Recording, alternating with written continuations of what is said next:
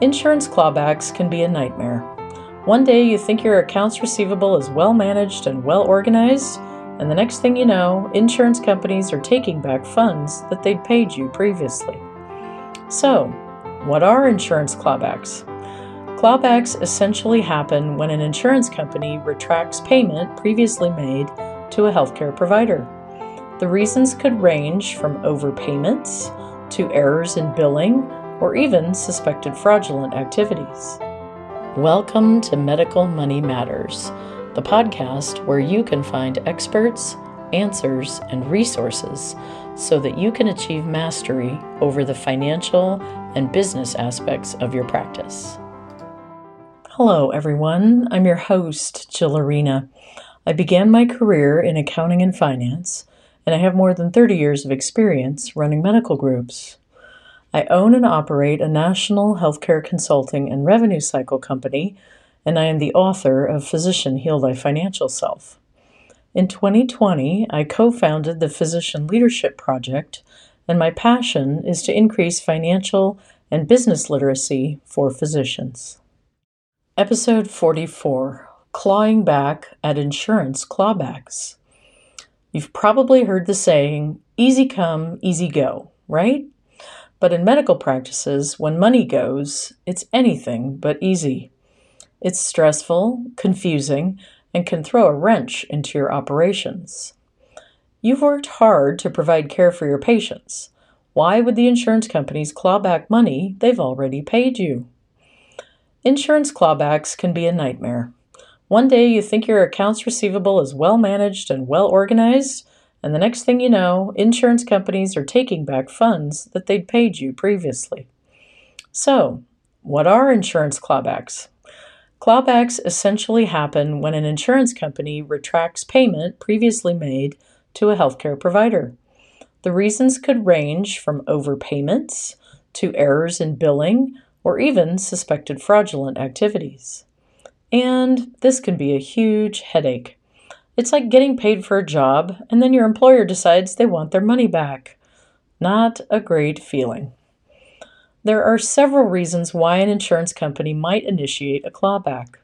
Some of the common ones are overpayment. Perhaps during an audit, the insurance company realizes that they have paid you more than the agreed contract rates. Coding errors. This often happens when there's a mistake in the medical billing codes, either unintentionally or in some cases as a fraudulent activity to claim higher amounts than were actually rendered. Policy changes. Insurance companies frequently update their medical policies and payment structures.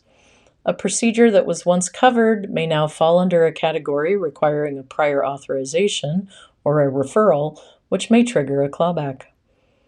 Insurance company errors. Yes, they are all human, and they have to work with computer systems that aren't always reliable.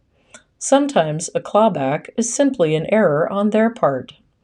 So, what we're saying here is don't always assume malice when it could be ignorance, but at the same time, stay alert.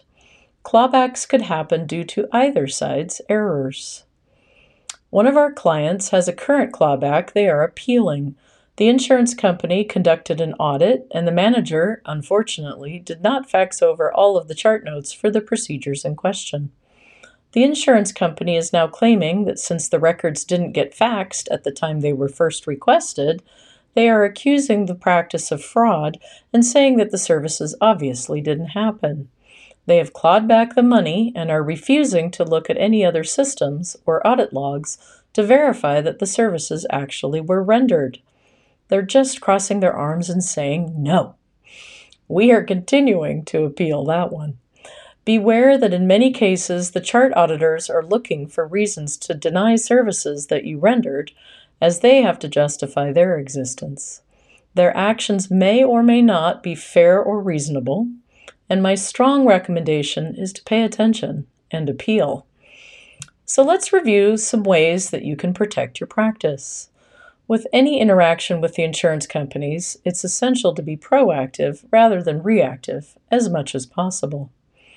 We recommend performing regular internal audits on your billing and coding.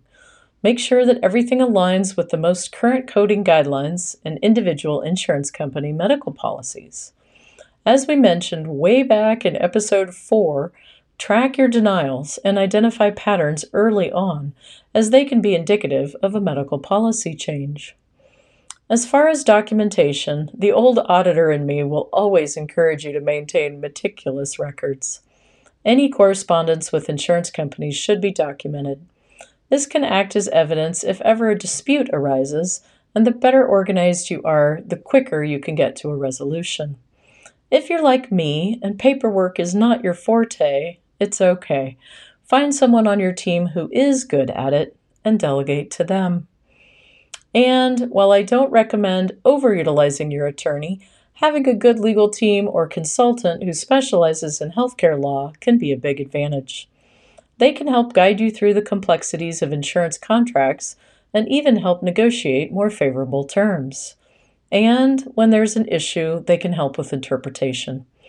Occasionally, when you need a bad cop, some correspondence on your attorney's letterhead can help to speed things along. It's also important to have someone on your team who is familiar with the appeal process for each insurance provider you work with. In many cases, you'll have a limited time to contest the clawback. You may also wish to enlist the support and expertise from your county or state medical association. In many cases, they have a staff member whose role it is to interface with the insurance companies and to advocate for their physician members. The next step in a strong strategy around clawbacks is staff training. We recommend that you are continually investing in educating your team on current billing codes and healthcare policies. The more knowledgeable they are, the less likely errors will occur. The key takeaway here is vigilance. You can't slack off when it comes to financial management, especially with the ever changing landscape of healthcare. Encourage them to attend local and regional meetings for education and to network with other revenue cycle folks so they can have their ear to the ground for you. Now, I can guess that some of you are breathing a big, deep sigh at having to handle all of this. Yes, it can be frustrating, and it's how the game is played. Support your revenue cycle team and your practice managers or administrators in getting educated to respond to these clawbacks quickly and effectively. You also need to be educated about these financial aspects because it affects you directly, and I recommend going over any clawbacks with your team so that you understand them completely and you are certain that your team is following up and appealing them, not just shrugging it off and writing it off. That means you didn't get paid for the care you rendered for your patient. Don't let that happen. So, there you have it your guide to understanding and combating insurance clawbacks. In the medical world, knowledge is not just the power to heal, but also the power to protect your financial well being. Remember that a proactive approach is always better than a reactive one. This episode aimed to provide a comprehensive yet digestible approach to ensure clawbacks in medical practices. It's a topic that can be overwhelming, but with the right knowledge and tactics, you can safeguard your hard earned income and navigate the complexities with confidence. Thank you for joining me today on Medical Money Matters. If you found this episode helpful, don't forget to follow or subscribe to receive upcoming episodes automatically. Please join me for our next episode where we'll be talking about investing in real estate for your practice space. I'll be joined by medical real estate expert Brad Christensen of Colliers International. You can find more information online at medicalmoneymatterspodcast.com and you can sign up to be notified when the contracting visualizer tool is ready for purchase. We've included those links in the show notes. As I like to close out these podcasts, congratulations on taking the next step in your professional development and for making the commitment to learn about the financial and business aspects of your practice. I look forward to being on this journey with you and send you my heartfelt gratitude for all that you do for your patients all day, every day.